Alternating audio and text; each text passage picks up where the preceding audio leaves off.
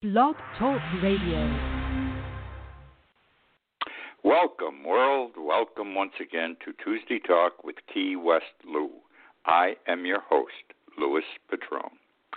Another exciting week, but the excitement has to do with politics. Now, I don't know about you, but I'm fed up with politics. I'm a political junkie, and I am sick and tired of every time I look at the news on TV, I read something on the internet, or I read a newspaper. I've had it up to here with politics. It's just too much. It's too much Donald Trump. Let's start that way. But even now, we got Joe Biden in this thing. So I t- thought tonight, uh, you may feel as I do. You've had it a bit. You'd like a break uh, from politics. So my blog is going to cover some other things. I may mention Trump a couple of times, Biden once maybe, but I'm going to talk about other things that are going on in this world. There's a whole world out there. Everything's happening, but we don't pay any attention to it cause, because we're so engrossed in this election, which happens to be very important. I won't deny it. But this is a break, my friends. Now, I'm going to start with this. It's September 1st. Would you believe it's September already? I'm laughing as I say this. It was just Christmas and New Year's Eve. I want to share something with you, and probably only those of you who are a bit older as I am. I am 85, as I am. Uh, I, I say on occasion, or I share with you. And it seems every year the years go by faster. And this year is the same way, and it seems like it was faster than last year. And, and I'm beginning to think as I get older, yes, the completion of a year, another year, makes me uncomfortable. Uh, understandably so, because there is something else waiting for me out there that I don't want to go to yet. Now I want to talk about the Hurricane Laura. Uh, I've been down here 30 years in Key West. I've seen many hurricanes. I wrote a book about one, Irma and Me. Uh, exciting. If you haven't bought it, buy it now. It's an interesting story. Uh, it's not one of sadness and dread. It's interesting and in many spots laughable, and in others you may shed a tear. But anyhow, I've experienced a lot of hurricanes. Most I stayed here. Uh, one or two others I left, as I did with Irma. But for all intents and purposes, I stayed. You learn that everything they tell you, the weather people, about it's coming, it's going to hit you, is this and that, and it always moves and it never hits. So people who have lived here in Key West long enough don't leave. They say, don't worry about it. Someday that's going to be a problem. Anyhow, Laura. I talked about Laura last week, as I recall. I want to share with you again. Laura was a bad hurricane. My God, it hit it hit Louisiana and Texas as before. But I want you to know something. In a matter of five days, Laura began as not even a tropical storm off the coast of Africa. It was a lot of wind and rain. That the weather people didn't know if it was going to get together or not and become a tropical storm. Forget a hurricane.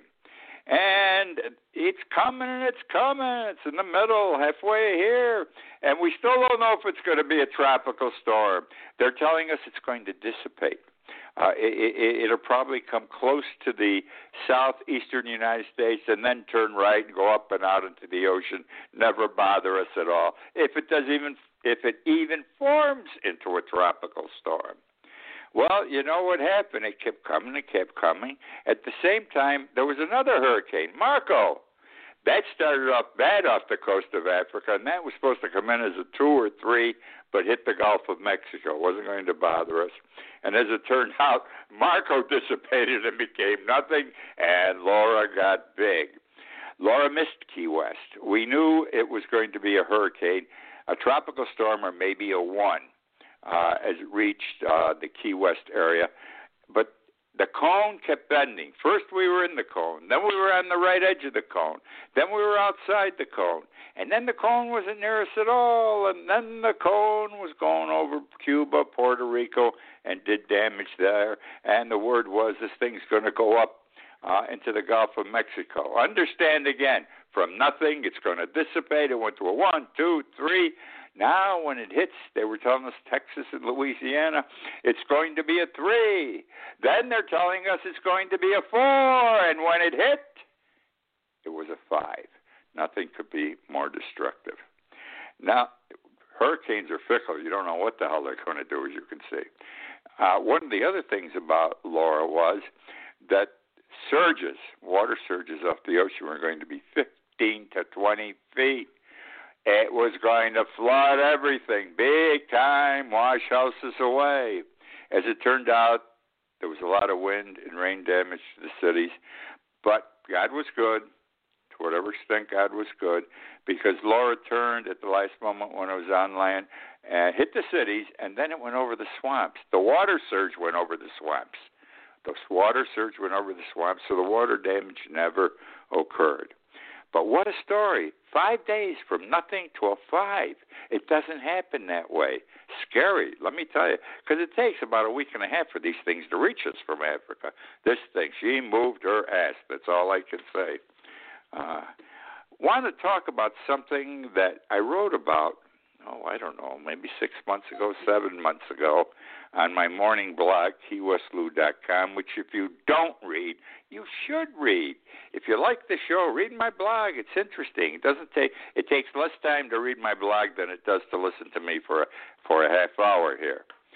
I want to talk about sex trafficking. And why do I want to talk about sex trafficking tonight? For two reasons. One, it isn't about Donald Trump, and the second reason is it's it's a subject that apparently people aren't aware of to that extent that I'm going to share with you. When I wrote about it earlier in the week, I received so many emails and so many comments to the story on sex trafficking that I'm now going to share with you. I was shocked. I couldn't believe that people found this that interesting. It wasn't really that they were interested, it was that they didn't know, they weren't aware that sex trafficking was that bad in this country. This wasn't the Middle East or Africa or something. This was the United States, and here is the story. Uh, early last week, I think it was on Monday, uh, in Atlanta, Georgia, Metro Atlanta, Georgia, the police, okay, uh, did a raid. But before I share the raid with you, you have to understand most of the people absconded, stolen, taken into sex trafficking are Americans, primarily American girls, some boys, American girls. 85% of the girls stolen or taken or who participate in sex trafficking in the United States are young girls. We and we don't ship them over to Africa, Europe, Asia anymore. We keep them here. Business is good in the United States. Okay, so every uh, every year, 300 girls. Not every year. I'm sorry. Every month in Atlanta, 300 girls are lost to sex trafficking. Girls who live in the metro Atlanta area. These are American children, American young ladies, okay? Well, they had the raid, and they were able to capture or get back uh, a, a number of these girls. Not that many. They got back 39. 39, okay? In one raid, one day, boom, boom, boom, and it was written up because that's terrific. You don't get them back normally. They're generally gone forever. You lose them for two days, you're never going to find them again. That's what they the experts say. Anyhow, 39. Uh, a number of them, uh, three of let's see, a number were they were three to 17 years old. Okay, and uh, 15 of the 39 were into sex trafficking. The others were stolen for whatever reasons. People want to adopt children, they can't do it. They don't want to legitimately. They don't want to wait. Uh, I also shared in my article that every 40 seconds in the United States, a child is abducted. That is one sixth one sixth of them will end up as sex trafficking victims. Every 40 seconds, a girl is grabbed, uh, sometimes a little boy, and one sixth of them will end up as sex trafficking victims. These numbers are big. These numbers are big. These are our girls, our daughters, our granddaughters. And for some reason they're unhappy and they leave, or for some reason they get bullshitted and they're taken, or for some reason they just disappear. Who knows? But they are American born, American raised, which is something new. It wasn't that way until a few years ago. We got them in Europe or in Asia and brought them over here. Now we don't even export them. We need everyone we pick up because the sex trade is so big in this country. The trafficking we need, they need the sex traffickers need every girl they can get. That is the story. Now I want to talk to you about how business affects business is affected by coronavirus. Coronavirus. Coronavirus has brought every country it's struck to its knees. Just look at the United States. I mean, I don't have to tell you that it's obvious, and it's sad. Uh, but I guess this is life. It happens. Uh, and a lot of businesses are, have already gone down the tube, and some are going to go down the tube, and some are big. I've, I occasionally tell you on this show which one went down this week. Well, let me tell you what's happened this week to two major companies. United Airlines. Remember, no one is flying anymore. Who the hell wants to get on an airplane? You got to cover your eyes, you got to wear your mask, and you're probably going to come down with coronavirus. And you're breathing all the air that everyone else is breathing as it's recirculated. Uh, United Airlines announced that it was cutting 2,850, 2,850 pilots between now and the end of the year. 2,850 pilots between now and the end of the year. That amounts to 21 a 21% reduction in United's pilot positions. Things are tough. Things are tough. Things are tough. The, the other item I wanted to share with you was Exxon. Exxon, oil, gasoline. Who could be bigger than Exxon? They're bigger than United.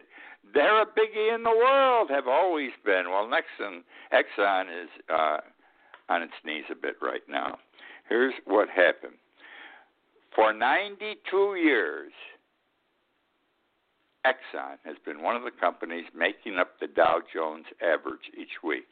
Each week, when Dow Jones came into being, they tell you uh, what the best. 50, they tell you they take the top 50 stocks they put them all together and they give you a number, and that's where the market goes. Okay, and you got to be a big company to be on it. And one of those, it's the top 50 earners. Okay, Exxon has had a 92-year run as as part of the Dow Jones average. Okay, not anymore. As of today, okay, They've been losing money all year because of coronavirus. Uh, people aren't driving. Trucks aren't driving to deliver goods. Uh, they're hurting big time. They're losing money. And they don't qualify anymore to be part of those 50 companies making up the Dow Jones average. This is the mighty falling. Even the mighty shall fall. Mexa, Exxon, I'm sorry, uh, Exxon fall, Exxon's fall, excuse me, Exxon's fall equates to or should be compared to Apple's rise on the market. Where was Apple 20 years ago? It didn't exist. I don't know if it was it came about 10 years ago, but it's a relatively new company, even though it's years old. Uh, and Apple is replacing Exxon. Apple is replacing Exxon. Isn't that amazing? Okay, uh, because Apple's making money. Exxon's not. Exxon's still making money, but not as much money. Now, where am I going next year? Oh well, police shooting people. Police. It's become the all-American sport for police to shoot people, especially black people. Okay. Um, Trump. First time I'm mentioning him tonight. I'm 14 minutes into this show, and I finally mentioned Trump. I apologize. I didn't want to mention him at all, but I have to. He's part of the story. Uh, he was interviewed by Laura Ingraham on Fox News Sunday or Monday night. I think it was Sunday night. And she she asked him. They were soft questions, basically, uh, but she asked him about you know the, the cops shooting the black people and so forth, and he very simply said to her, "You don't understand. When a police officer shoots a black, it's only because he clutched. It's like when you're playing golf and you miss a three foot putt. You clutched. Well, the police officer is chasing what he thinks is a criminal, and he clutches, he shoots before he should. My God, that's terrible. That's horrible. He compares shooting a black person to missing a three foot putt. Like, what's this fellow's name? Blake? Blakely? The guy in Kenosha, where Trump went today. Uh, seven bullets in his back from one police officer. Uh, but that's like missing a three foot putt. The man, the man doesn't have it mentally. He isn't qualified to be president. I have been saying this before he was elected in 2016. Uh, let me share this with you. Many, many years ago, I read something that stuck in my mind, and it was this A match has a head but no brains. Donald Trump has a head but no brains. And his statement about the three putt thing, missing it, is reflective of that. Going to come into Key West a little bit now because what's happening here with coronavirus in one way or another is happening all over the United States and probably all over the world. And I just want to share what's happening here to show you how aggravating things can become uh, and so forth. We we haven't done that bad down here. I've got to be honest. We we were doing terrific. Uh, we we started off by closing down US one, 140 miles uh, of highway into Key West. You could not come on to US one down here unless you were a resident. They had police officers at the barricades who would stop you from coming in. Well, if they weren't, they were non-residents. They they weren't coming in and bringing germs because most of them bring in the viruses. In this entire dis- brief discussion we're going to have now, when we blocked the highways, and we unblocked it June 1st, unfortunately, uh, the uh, where was I here? Um, you know, as you get old, you get a mental block, my friends. Uh, we oh Miami Dade County and Broward County, the two counties directly above us in Florida, had at that time the most coronavirus cases uh, of any counties, not states, counties in the United States. Whether they still do, I don't know, but they're loaded up there. Florida's loaded. I think we're the number three state for several months now with the largest number of corona cases, coronavirus cases, the most new cases, etc. Well, we closed down Key West. Our, our, our public officials were pretty good, besides not letting outsiders in or trying to keep them out. Uh, closed down the restaurants, closed down the bars, did everything that had to be done. Unfortunately, businesses suffer when this happens, and 50% of the stores on our famous Duval Street are no longer open, and you can't rent them. Uh, the business is not sufficient. Well, slowly but surely, because our numbers are low. We're we're under seven percent, whatever these percentages are they're interested in. Uh, if you're under five, it's supposed to be good. So we got pretty close with seven right now. Uh, Key West uh, has been doing pretty good. The bars are pissed off. That's our business here. We're a tourist community. We are a tourist community. The restaurants have been permitted to open, but they, the tables have to be six feet apart. People can't sit next to each other. Uh, and the bars, you couldn't go to the bar next to the bar at all. Then you could stand at the bar, but you had to be six feet away.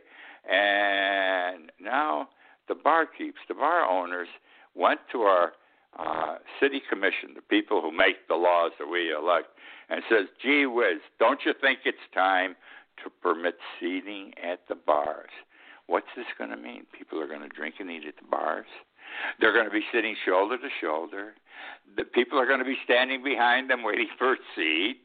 and coronavirus is going to have a field day, hopping from one person to another. And they're going to come down here. We want more people here. This is what the bar owners said, and the restaurant owners, even the hotel people. And to add fuel to the fire to make it worse, because I'm totally opposed to what they are going to do here now. Uh, they said we've got to do this, you know, because not only for that reason, but we need the places open, we need the business, uh, and we want people, we want the tourists. We have the best tourist commission. Uh, these people bring people in from all over the world to visit Key West. They've grown into a tremendous entity here. They're fantastic. Well, we want them to go back to work, and we want them to advertise to people who live within one day's drive of Key West. That means North Carolina and South. They're all going to bring their germs with them. They're going to pick up germs along the way. They're going to go through Broward and Miami Dade counties. the worst is going to happen. And somehow they want the city city commission to tell the residents, me and others, okay, to go up to these tourists and tell them how we appreciate their visiting us uh, here, and we want to be hospitable to them and hope they have a good time. Well, I'm going to tell you something. I don't want the people to sit at the bars yet. I don't want people coming down here uh, with open arms and we're welcoming them. I don't want to see the numbers go up. We're not there yet. This whole country isn't where it should be yet. And the reason it isn't is not is because we haven't paid proper attention. We have not had a president who has acknowledged the virus, who has let it us through it like an Andrew Cuomo in New York did. He did a hell of a job in New York State, this guy. We haven't had it on the national scene. We're not ready. And as I understand it from what I hear from people down here uh, who, who email me and call me, on there's a meeting tonight of the city commission and it's expected the commission's going to say yes to all these things the bar owners want. People are going to be able to sit now and eat and drink at the bar. Uh, we're going to have a tourist agency bring them all, tell them come on down from North Carolina and South, and we're going to kiss their asses when they're on the street before we go to the hospital and then to a funeral parlor. I'm opposed to this. Absolutely opposed. It's too soon, and our numbers are going to shoot up. And I'll tell you when. This weekend coming is is Labor Day weekend. They'll be here. Duval Street will be jumping. There will be dancing in the streets. We have dancing in the streets. And two weeks from this coming weekend, we're going to have a surge in coronavirus cases in Key West. You can tell from the tone of my voice, I do not approve. Now, let me talk to you about the Key West schools. I mean, this is no different than what's happening across the country. Our schools just opened yesterday, okay? And not all of the classes yet. They began uh, reentry yesterday, reopening.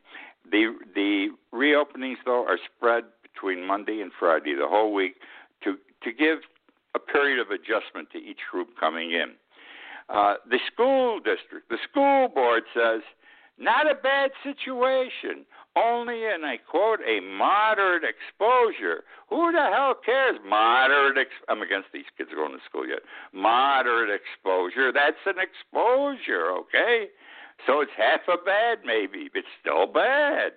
Uh, the district also said that they are they have trained the teachers, and they have put out a guide to safely reopening schools and they're going to insist that the teachers and the board they follow the guide to safely reopening the schools. I hope they do. I don't know if it would help even if they did. I say it's too soon. It's not the time. When it, when's the time? Who knows? But when the time comes and it's good, everyone will know it. Everyone will react the same. It's like when you're looking for a house to buy you're going to buy your first home. Where's it going to be? What's it going to look like? And everyone says to, to themselves and their spouse or their partner, when we see it, when I see it, I'll know. And when this thing is safe and we can go back to our normal lives, we'll know. but we don't know now. We're gambling. We're rolling the dice with the kids here, just as we are with letting people sit at the bars in Key West. All right? Now, these are children, don't forget. These are children we're dealing with. Now, Mario Cuomo, I have great Andrew Cuomo rather. Mario was his father. I knew Mario. I never met Andrew. Uh, but Andrew Cuomo did a bang up job in New York State.